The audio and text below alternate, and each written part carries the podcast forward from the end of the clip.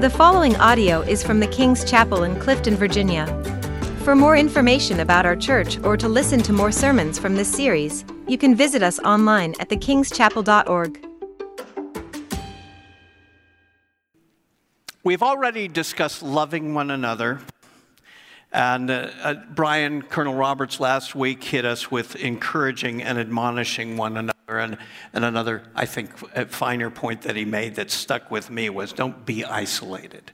Don't be a Lone Ranger Christian. Have a friend somewhere, a buddy. Jesus sent them out in twos. Apparently, he thought it was important that we uh, minister with other people. And, and so, um, that's what he taught on, and I agree with him 100%. And certainly we should love one another. The one another's are what we're dwelling on this week. I'm still overwhelmed by the uh, Miriam thing. Sorry, guys, that stuff tears me up. Mm, don't get me going here. So, um, it, it's, it, you know, we're in such denial about the nature of our world, aren't we? At least I am. I guess I'm the king of denial here because what's going on there is so horrible.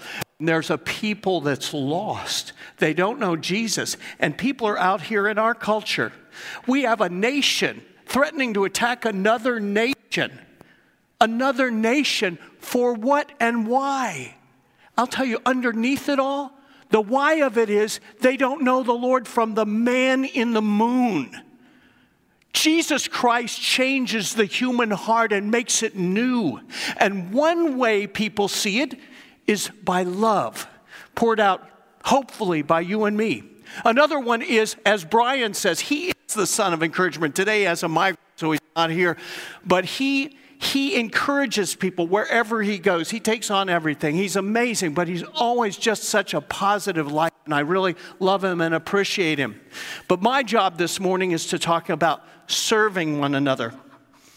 You know, our people right now, uh, thank God Mark uh, mentioned the sign up to serve. Diana's out of town serving her daughter as she's looking forward to having a grandchild this week, her and Andrew, uh, their first grandchild. So that's exciting. That's service. So they're down in uh, uh, Kentucky, uh, Tennessee somewhere uh, looking after a, a soldier and his, uh, and his wife. So we thank God for their service.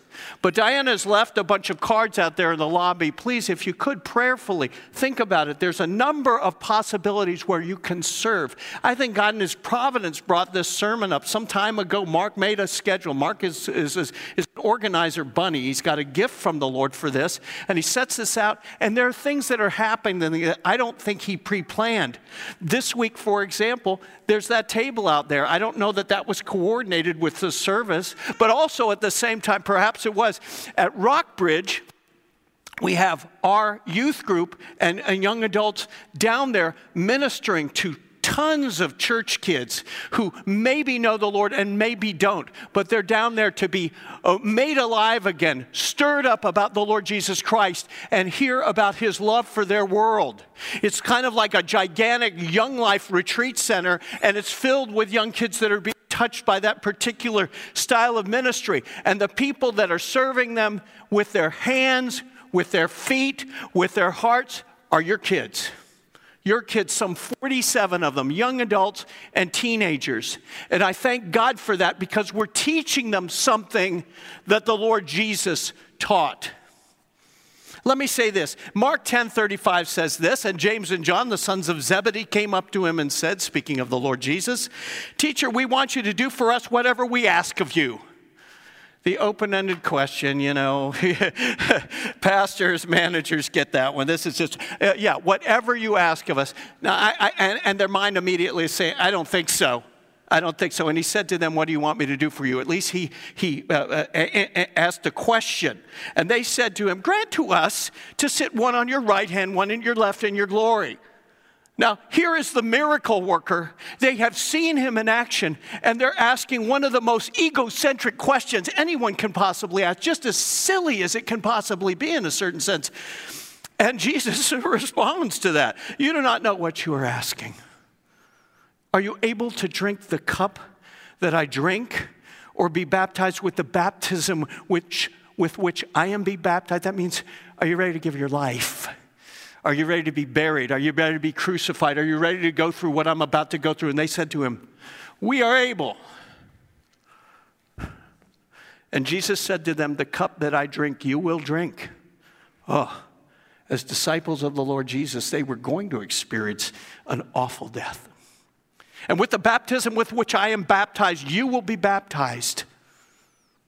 But to sit at my right hand or at my left is not mine to grant, but it is for those for whom to whom, for whom it has been prepared. And when the ten heard it, they began to be indignant at James and John, like, that's the most ridiculous question I've ever heard. What are you guys talking about? Because they all knew better, right? They're, they're superior in their own sense. Okay. And Jesus called them to him and said, You know, those who are considered rulers of the Gentiles lord it over them, and their great ones exercise authority over them. But it shall not be so among you. But whoever would be great among you must be your servant. And whoever would be first among you must be slave of all. For even the Son of Man came not to, to um, be served, but to serve, and more than that, to give his life as a ransom for many. He is buying back human beings from satanic kidnapping and torment. That is the state of play in our world right now. We have been blissfully ignorant in many ways of the 1040 window, of these massive land areas that are almost untouchable. Well, they're touchable through prayer as a start. They're also touchable as people come to our country and see a, a different ethic, born out of different lives born out of the change that happens in a human being when Jesus Christ comes in. In Galatians, Paul said this For you were called to freedom, brothers. You know, we're free in the Lord. We're not bound by the law as our judge. It's the straight edge that has already shown us how crooked we are. Jesus comes in, He fills us with His Spirit and enables us to be who we can't be ourselves. And I, I have people testifying to that in this room all the time. I couldn't stop drinking, I couldn't stop yelling, I couldn't stop being violent. But Jesus came in and something happened. And I don't even know what quite happened, but I'm changed. I'm renewed. I'm different. I'm excited about Him and His Word. For the Word, the whole law, uh, it says here, only do not your, use your freedom as a Christian as an opportunity for the flesh, but through love serve one another a commandment, a love commandment, something positive for you and for me. Serve one another. For the whole law is fulfilled in one word, one sentence. You shall love your neighbor as yourself. You don't have to think of all the law's requirements. You need to be filled with a love that comes from above. But if you bite and devour one another, watch out that you are not consumed with one another. And they came to Capernaum, and when he was in the house, he asked them, What were you discussing on the way? But they kept silent, for on the way they argued which, which, one would be the greatest. And he sat down and called the twelve, and he said to them, If anyone would be first, he must be last of all and servant of all. Our ambitions, in a sense, kill us. We want to be that guy. Some people, they say, What job can you have in church? I want to stand up front and tell everybody stuff. Like this is an exalted position to be in. It is a servant role. It is in, inordinately painful if you have to do it and you're looking out at people that are hurting and are a problem. And you go, God, if you don't give me something to say, I have nothing to say. I have nothing to help them. So the, the temptation is to, to just feel that you'll be a fool. Uh, uh, uh, in, and, and if you're trusting in your own strength. So I don't think that's something necessarily to aspire to. Hopefully, it is something that some people are called to do. They kept silent about what they were talking about. They had argued with one another about who was the greatest. And he sat down and called the 12. And he said to them, If anyone would be first, he must be last of all and servant of all. You know, uh, when uh, my children were being raised, we would play in the background something by, I think the group was Music Machine, and it went like this If you want to be great in God's kingdom, learn to be the servant of all. And it would just repeat this over and over and over again. It, it, it, and it established, it locks into your brain in the best sense of that. They started out with, I, some people are very kind to me, very kind to me, and they say, how, how is it that your kids love the Lord and all that stuff? Because God imprinted on them through stuff like Christian music. Does that mean that's the only thing we listen to all the time? No. But it was listened to enough to establish the love of Christ and truth in their little tiny hearts. If you want to be great and great, learn to be the servant of all. Where, where did Music Machine get that idea? From Jesus Christ Himself. This one boy was at my uh, soccer field. You know, I've coached soccer forever. I was taught it by Kurt Kuykendall sitting out there in the congregation, so blame him for what I did. And I remember one time having this boy from another culture, and I love him, understand this. I'm using him as an example, and, and, you know, I'm sure he'll never listen to this thing. But uh, I said, you know, talk to the team, and I talked to them about service in my mind, I did not use my position to overwhelm them with power and preach the gospel to them. Why didn't you, build Just preach it to them. No, no, no, no. I will not take advantage of that position. What I will do is I will live the life before them and see what happens. So I said, guys, you know, servanthood or service is a really good thing. So at the end of practice, you know, I want you guys all, I'm, I'm having to do this too much. I want you to pick up the soccer balls. I want you to pick up the bags. I want you to pick up the jersey. I want you to do all this stuff. Because that's what a servant does. And being a servant is a good thing. I said that. Or words to that effect. And one guy says, I will be no man's servant. I will be no man's slave. So I thought through it and I said, pick up the bags and the balls. You know, it's just anybody else out there? I mean, you know, I'm being silly, but that's exactly what happened. He was from a culture where to be a servant or a slave was to be demeaned. It was to be stepped on. It was to be ground into the dirt. And this rose up inside the human heart, the pride and the strength and the vainglory of it all. And he was going to make a noble stand. One boy, and you've heard me tell this before, but it bears repeating. This Jewish kid whose name was Alan. Love him with all my heart. Alan doesn't enter into the discussion at all. He goes down and he begins to clean stuff up right then, puts it all away. Next practice, every time for years. This kid, who was not much of an athlete, but definitely was a wonderful young man, and he believed what we taught that service, even in this regard, has a benefit. That I told them clearly. He did it for years. He ends up becoming a college soccer player with, uh, uh, uh, and then he becomes a coach, and then he becomes a JAG officer in the United States Army, an Army attorney. If you want to be great in God's kingdom, learn to be the servant of all. A man shall reap that which he sows, and so it was for my dear boy Alan. Another boy was watching all this stuff. For some years, I got a letter from him recently. Uh, he is now thanking me. oh my gosh. It's not thanking me, it's thanking Jesus. He said that he was now the head of the Fellowship of Christian Athletes in Santa Barbara, California. And he was deeply appreciative. He writes me this, it just shows up. I didn't ask for it deeply appreciative of the Christian witness he sensed and saw on our team from the boys and people who love the Lord. We just got a letter recently from an, one of our boys who's a doctor here now. He was Islamic, and you'll remember the story. He persecuted one of my sons. My son took it like a man, stood up for Christ. This boy came to Christ, left Islam, went off to Liberty, got a degree. He is now practicing medicine, Rafi uh, Karadman, in, in, in, in Pennsylvania. Loves the Lord Jesus. Something happened exposed to a servant witness and to a young man who was willing to take the heat for Christ's sake and return to this gentleman in love. As a young Christian, I was asked to play the Lord Jesus in a show called The Last Supper. It was going to be reviewed in the paper. It was a nightmare for me to do it.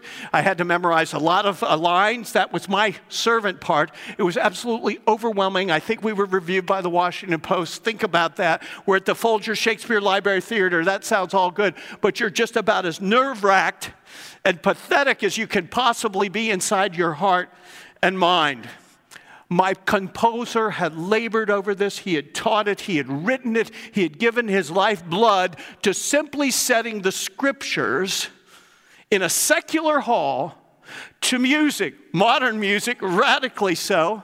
But he did that for the sake of Christ. And there I am on the floor. Here's my job take off a certain appropriate n- number of clothing pieces so that I'm going to scrub 12 guys' uh, feet while music is playing in the background.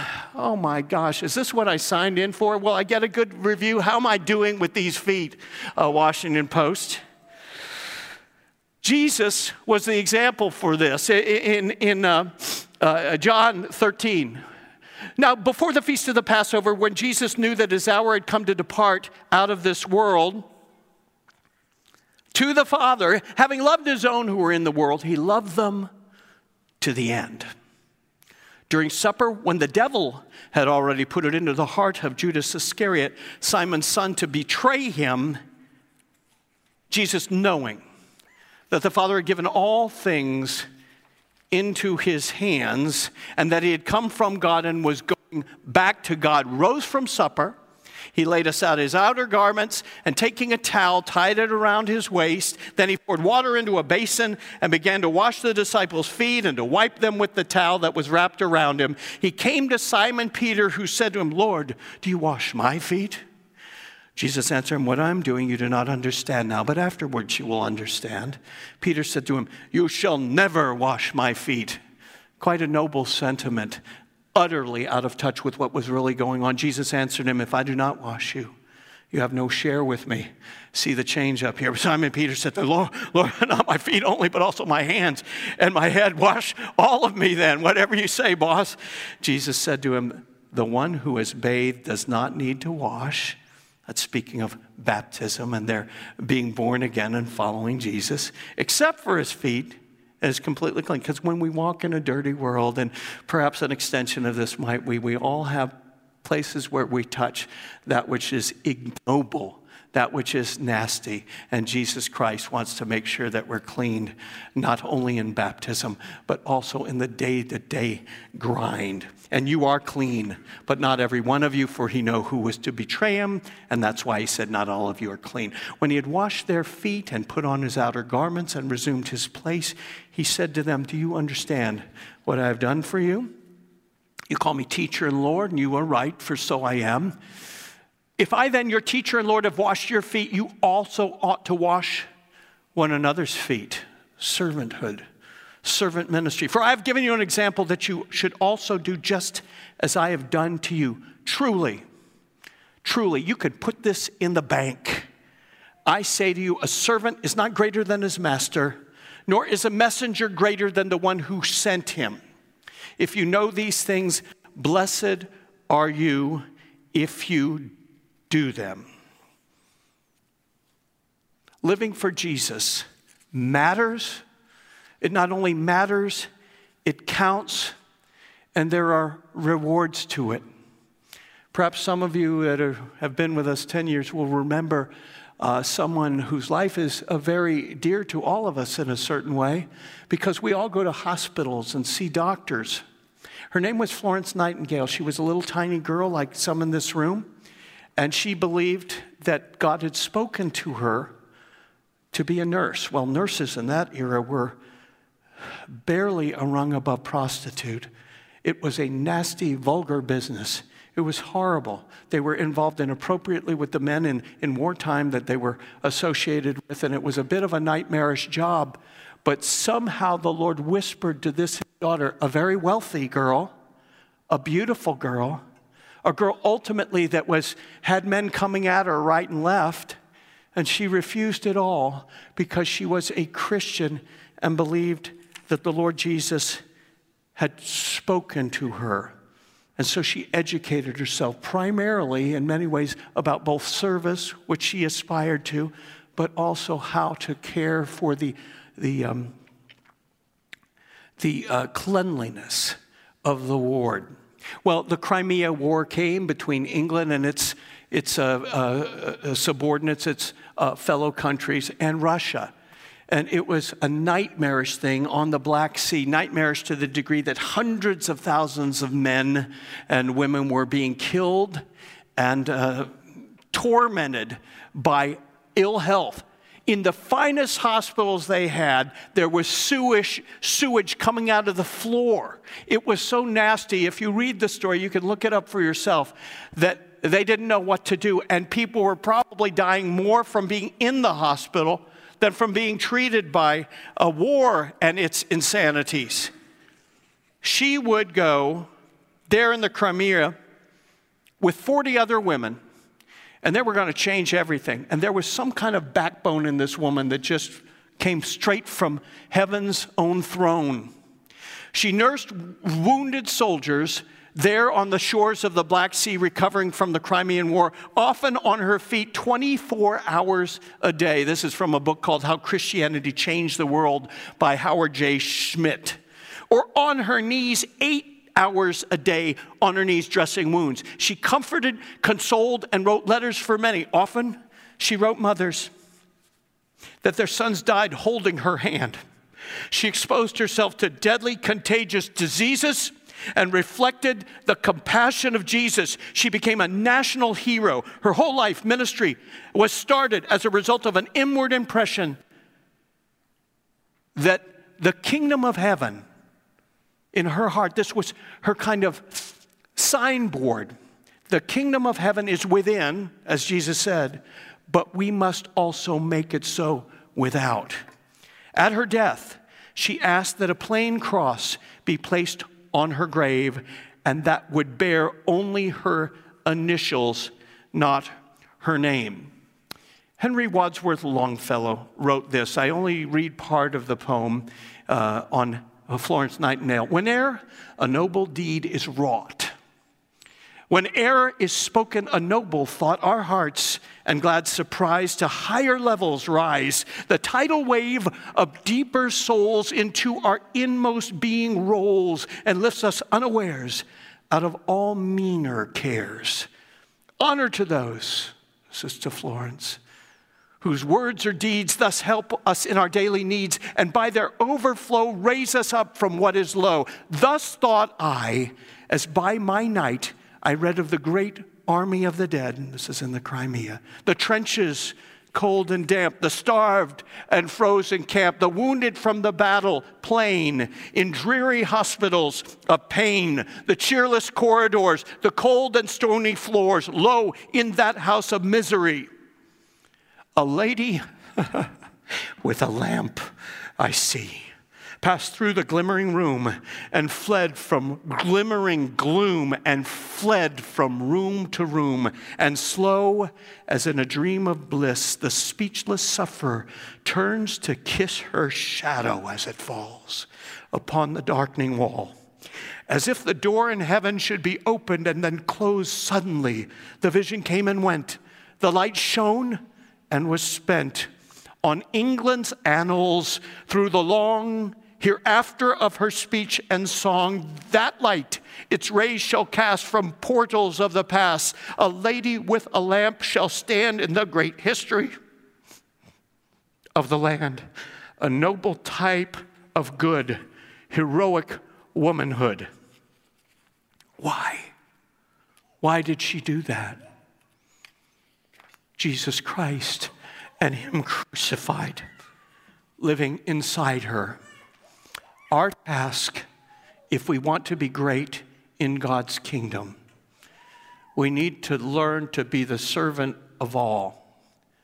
You guys are a servant oriented people. I know it. It shames me to see myself in the light of your sacrifices that you made just to keep this place alive. Jesus is living in you, and people are seeing it. This morning, I started my day, and I conclude with this with a letter from someone in the congregation came in, I thought perhaps there was a providence to it. She'd lost two people in her family. Very tough. It's almost brutal. She said, I haven't been at church much in the past, basically, period of time because she was nursing and caring for the people that were dying. And she said, uh, in essence, I can't wait to get home to my church family. Family. She's hardly known here because whenever I would see her, she'd be in the kitchen working like a dog so that others could have food to eat. God bless her. Jesus Christ lives big in her.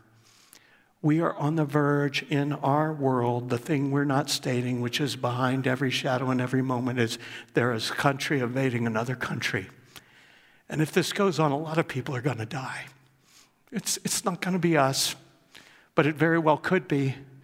Because when pain is suffered somewhere, I believe Christ weeps the disobedient of his lost children must be a stench in his nostrils, and yet at the same time, he so loved them that he sent his son to serve and love. Let's bow our heads. Lord, we do pray for the people in Ukraine and the Russian people who were once a noble and very Christian people in certain ways and respects. Oh God, in the name of Jesus, we would pray that you would hinder this, this slaughter, Lord, that you would help our world, that you would raise up servants here at the King's Chapel, but also in our area, that you would so fill us with your Holy Spirit that we cannot possibly stop ourselves from loving other people and from washing their feet. Lord, help our country now, help our world, and help the Ukrainians, we pray. Thy kingdom come, Lord, thy will be done. Let us be servants.